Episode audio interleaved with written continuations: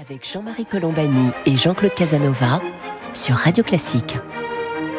Bonjour et bienvenue dans Commentaire. Jean-Claude Casanova et moi-même, nous sommes heureux de vous retrouver pour cette conversation hebdomadaire qui va porter sur la France. La France sous nos yeux, c'est le titre d'un livre de Jérôme Fourquet et Jean-Laurent Casselli qui euh, passe en revue à peu, à peu près tous les changements que la France a subi euh, depuis ou a connu depuis euh, une bonne trentaine d'années. Donc nous sommes aujourd'hui avec Jean-Laurent Casselli, l'un des deux auteurs de ce livre. Jean-Laurent Casselli, je vous remercie d'être avec nous. Bonjour. Bonjour, avec plaisir. Et donc, euh, qui est aussi éditorialiste à, à l'Express. Et c'est un livre qui fourmille encore une fois d'indications sur la France contemporaine et qui nous montre que à peu près dans tous les domaines, la France et les Français ont changé. Et surtout, ça permet peut-être au point de départ de mesurer que nous avons vécu euh, un bouleversement assez assez complet en fait. Que la, la France d'aujourd'hui n'est pas la France que nous avons connue il y a 20 ou même 30 ans. Donc euh, c'est cela qui, qui si j'ose dire, s'agissant de ce livre qui s'intitule La France sous nos yeux, saute aux yeux. Euh, mais on va peut-être rentrer dans le détail de ces changements. Mais auparavant, Jean-Claude Casanova, je vais vous demander de quelques quelques notes sur justement cette notion de, de bouleversement que, que ce livre, dont ce livre rend compte, euh, bouleversement qui euh, explique une bonne part de peut-être parfois de l'incompréhension qu'il y a à comprendre la France d'aujourd'hui. Jean-Claude Casanova. Oui, le, problème des bouleversements, c'est qu'ils sont constants. Euh, si on prend la France depuis 1800, qu'on la regarde tous les 30 ou 40 ans, elle est chaque fois fondamentalement différente. En restant à la fin, à la fin du XXe siècle, la France de 1930 est fondamentalement différente de celle de 1960 et ainsi de suite. Et donc, euh, les deux questions qu'il faut se poser, c'est quels sont les changements particuliers à la France, parce que malgré tout, j'ai l'impression que ce que décrivent nos auteurs, les mêmes phénomènes se produisent dans les autres pays, dans les pays européens qui nous entourent, qu'il n'y a pas fondamentalement de singularité française dans le, dans le changement, qu'on trouve des, évolutions similaires. Et la deuxième question qu'il faut se poser, c'est les le caractère aigu ou non aigu, le caractère explosif ou non explosif de certains changements. Parce qu'il y a une très grande différence entre les changements paisibles et, et les changements qui provoquent euh, des interruptions graves. Alors nous sommes préservés depuis maintenant un assez nombre d'années, presque... Euh, presque 75 ans, si vous voulez, c'est une très longue période de paix sans, sans grand bouleversement extérieur. Donc nous sommes dans une continuité paisible. Est-ce qu'il peut y avoir des changements qui soient violents, qui soient catastrophiques? Voilà les deux questions que je vois. Jean-Laurent Casselli, sur ces, peut-être sur ces deux questions.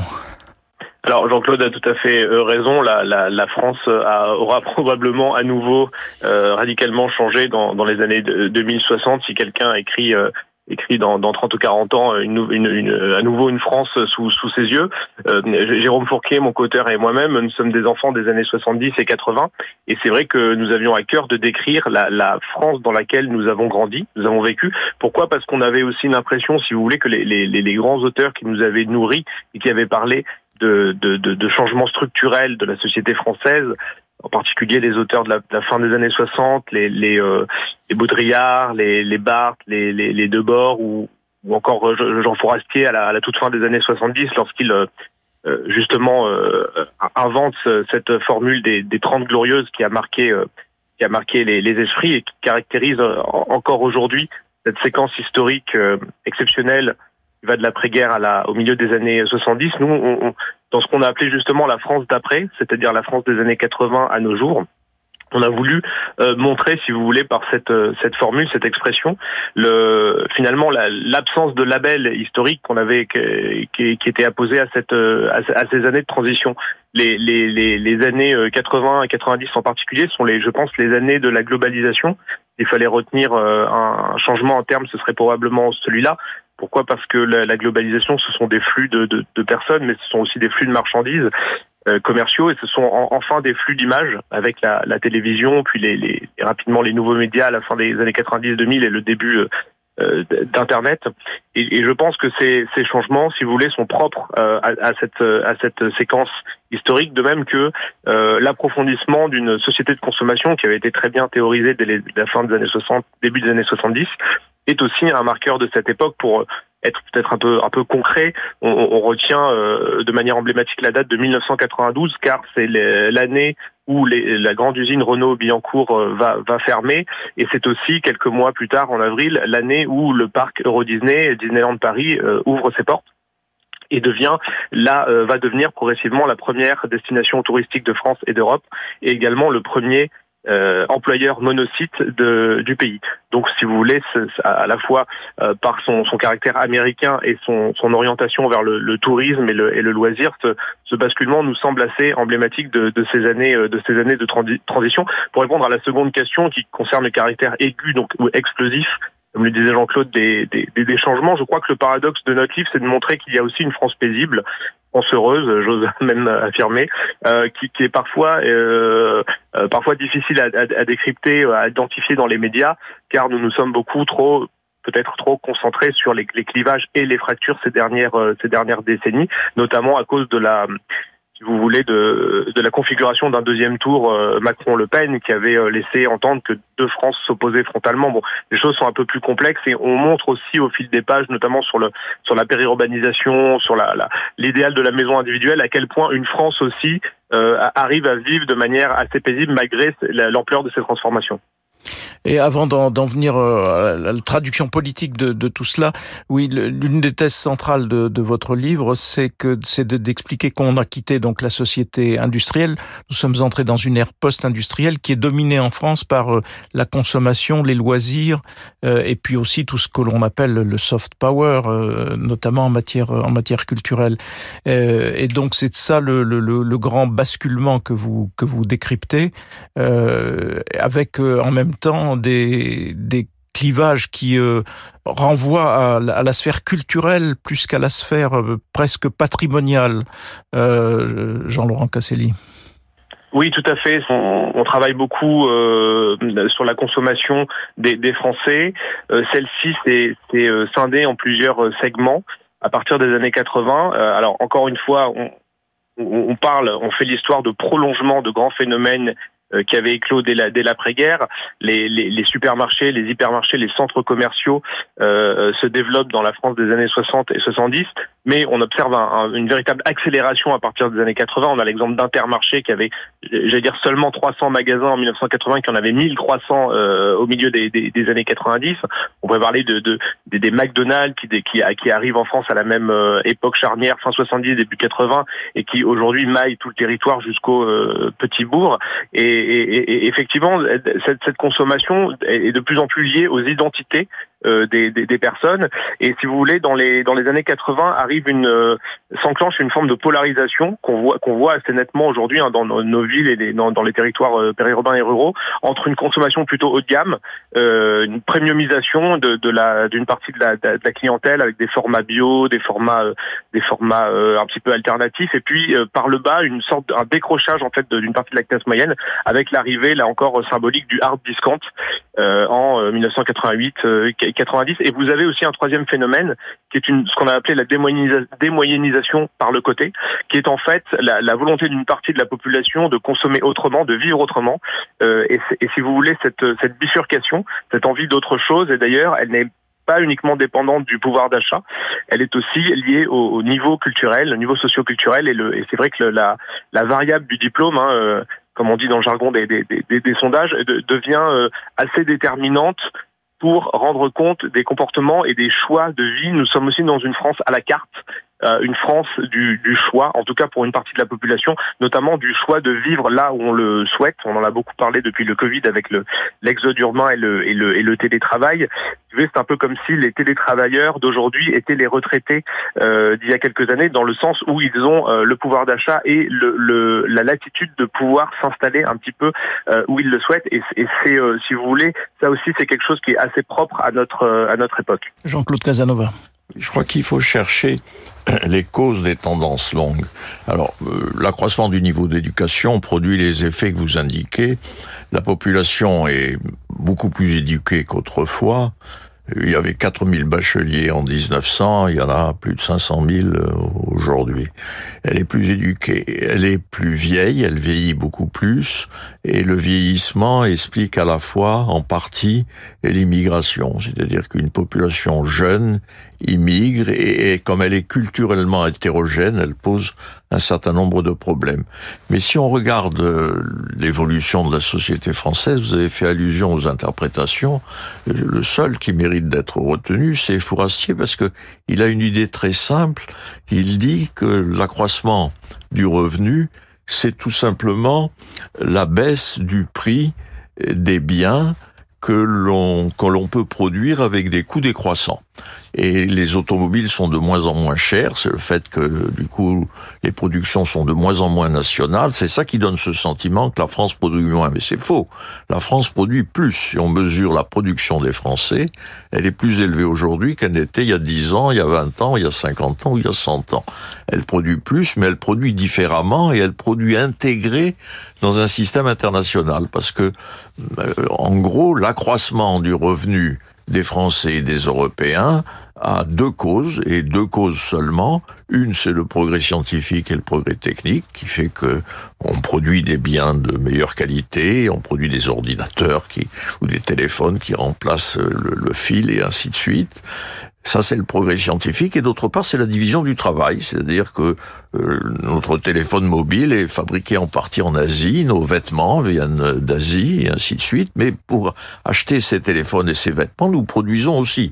C'est tout à fait faux de dire que euh, le concept de la désindustrialisation, ça veut dire qu'il n'y a plus d'usines automobiles classiques à la bordure de Paris. C'est vrai, mais il y a beaucoup plus d'automobiles qu'il n'y en a jamais eu.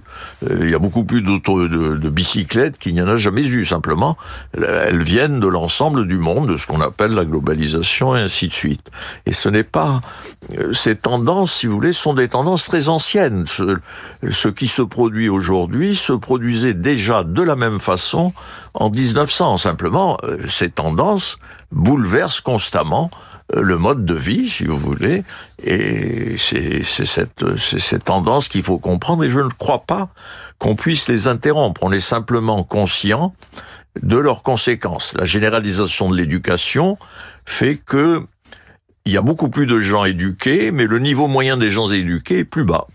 Euh, l'accroissement de la consommation euh, fait que l'enrichissement, ça, ça consiste à acheter des biens à coût décroissant, mais les gens voudraient des biens à coût croissant.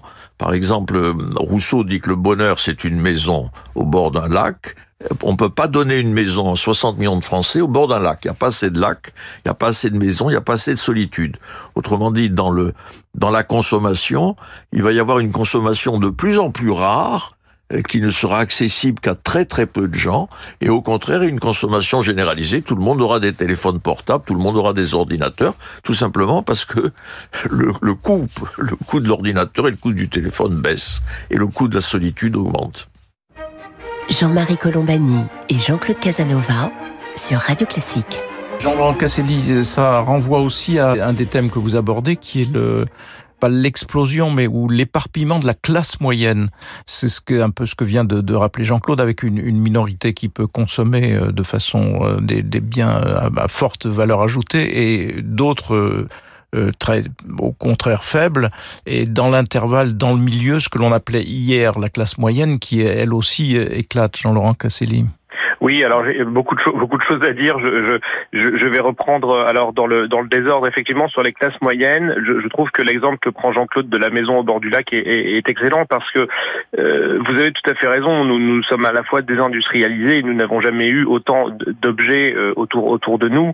Euh, Rappelez-vous, euh, durant la crise des, des gilets jaunes, un, un, certain nombre de commentateurs étaient euh, étaient choqués de, de, de lire ou de, de voir que que dans les, les foyers des, des, des gilets jaunes ou des sympathisants on trouve euh, euh, dans le salon un écran plat, euh, des, enfants qui avaient des smartphones, et, donc on se disait, mais finalement, nous n'avons pas affaire à des émeutes de la faim, mais plutôt à, des, une partie de petites classes moyennes qui, sont en train de soit de se paupériser, ou alors d'avoir, si vous voulez, une, une, impression en fait de manque et de gêne et de qui, qui engendrait une frustration parce que le seuil de moyennisation n'a cessé de de s'élever. Et, donc là, il y a un vrai paradoxe. pour revenir à, cette histoire de maison, si vous voulez, le, la vraie rareté aujourd'hui, elle, elle, est sur le plan immobilier. On, le voit très bien dans les tensions sur de très nombreux marchés notamment les, les bien sûr les, les, grandes villes, les métropoles, mais également les, les stations balnéaires tout le, littoral de la, de la, façade atlantique euh, voit euh, du Pays Basque à la, à la, Bretagne une concurrence euh, s'installer entre les, les, les, sédentaires et les, les, mobiles, pour reprendre la, la, la typologie de, du, de l'essayiste britannique David Goodhart. Et on voit très bien à quel point cette, cette, cette, concurrence, en fait, est, est, la, est, la, est la conséquence d'un marché qui est pour, pour l'essentiel bloqué et d'une d'une volonté d'une partie croissante de la population de se faire une place au soleil. Et, euh, et, je crois que on parlera peut-être des traductions politiques, mais je pense que dans cette France d'après, la question de la de la place, du logement, de l'environnement et du cadre de vie va se poser de de plus en plus à côté des questions de consommation courante, qu'il s'agisse de pouvoir acheter à ses enfants du Nutella, euh, de pouvoir conduire une une voiture ou de remplir ses, son, son, frigo au supermarché. Euh, pour répondre à, plus profondément à la, à, la, à la, plus en détail à la question de la désindustrialisation de l'emploi, il, il est clair que le déversement qu'on attendait du secteur industriel vers le tertiaire a eu lieu, mais il a, eu lieu euh, pour une part vers les emplois très qualifiés du tertiaire supérieur, pour une autre part, ce qui, ce explique aussi très bien l'économiste Patrick Arthur, d'autre part par un déversement vers l'emploi de services très peu qualifiés, que ce soit le, le les, services à la personne, les, auxiliaires de vie, les, caissières de supermarché ou, pour prendre des métiers plus masculins et emblématiques du mouvement des Gilets jaunes, les, les c'est-à-dire tous les travailleurs d'entrepôt, de la logistique, qui remplacent plus ou moins les, les ouvriers d'usine. Et euh, euh, sur, sur, sur, ce plan, si vous voulez, social et de, de la structure de l'emploi, je n'ai pas l'impression que on fait vraiment euh, que la, la, société française, en tout cas les, les, classes populaires, se soient vraiment enrichies, parce que pour en revenir à, ce cher euh, fourastier, le, le, le ces, ces, ces, emplois de service assez bas de gamme ne sont pas ne sont pas très très productifs. Alors évidemment, tout cela aura une traduction politique. Euh, on, s'interroge toujours euh, là-dessus, en constatant que, euh, au fond, la grande explication droite-gauche a perdu de sa, de son, de sa pertinence. Mais par quoi peut-elle être remplacée dans la France que vous décrivez aujourd'hui? Parce que quand on regarde les instituts d'opinion, etc., ils continuent à classer les, les, les, les, gens et les votants à travers, j'allais dire, le vieux logiciel, c'est-à-dire un logiciel droite-gauche, et puis avec les, catégories dites populaires, les catégories diplômées, et ainsi de suite. Alors, quel de, de, tous ces regards que vous portez sur, la France d'aujourd'hui, Jean-Laurent Casselli, comment peut se réorganiser euh, ou se restructurer le paysage politique si tant est que ça, arrive? Parce que au fond, les idées se renouvellent. Il y a toujours, euh, d'une certaine façon, une droite, une gauche, un parti du mouvement et un parti de la conservation, euh, et ainsi de suite. Jean-Laurent Casselli. Oui, bien sûr. Le, je pense que le clivage gauche-droite n'a pas n'a pas tout à fait disparu. En revanche, on, on, on, se, on observe une, une, rétraction en fait des, des, des catégories populaires de, de, de, la politique, un désintérêt euh, croissant qui se traduit en fait par une tout simplement par une abstention. Donc j'ai l'impression que le, le, phénomène majeur dans le dans le lien qu'entretiennent une partie des citoyens euh, avec euh, avec la politique est plutôt la, la, question de la défiance ou du désintérêt que celui d'une d'une potentielle radicalisation. nous notre livre consiste à à, vous l'avez dit, à étudier les, grands changements structurels du, pays, euh, d'y associer des, des, familles socioculturelles, des modes de vie, des visions du monde. Et ces visions du monde ont, évidemment des, traductions politiques.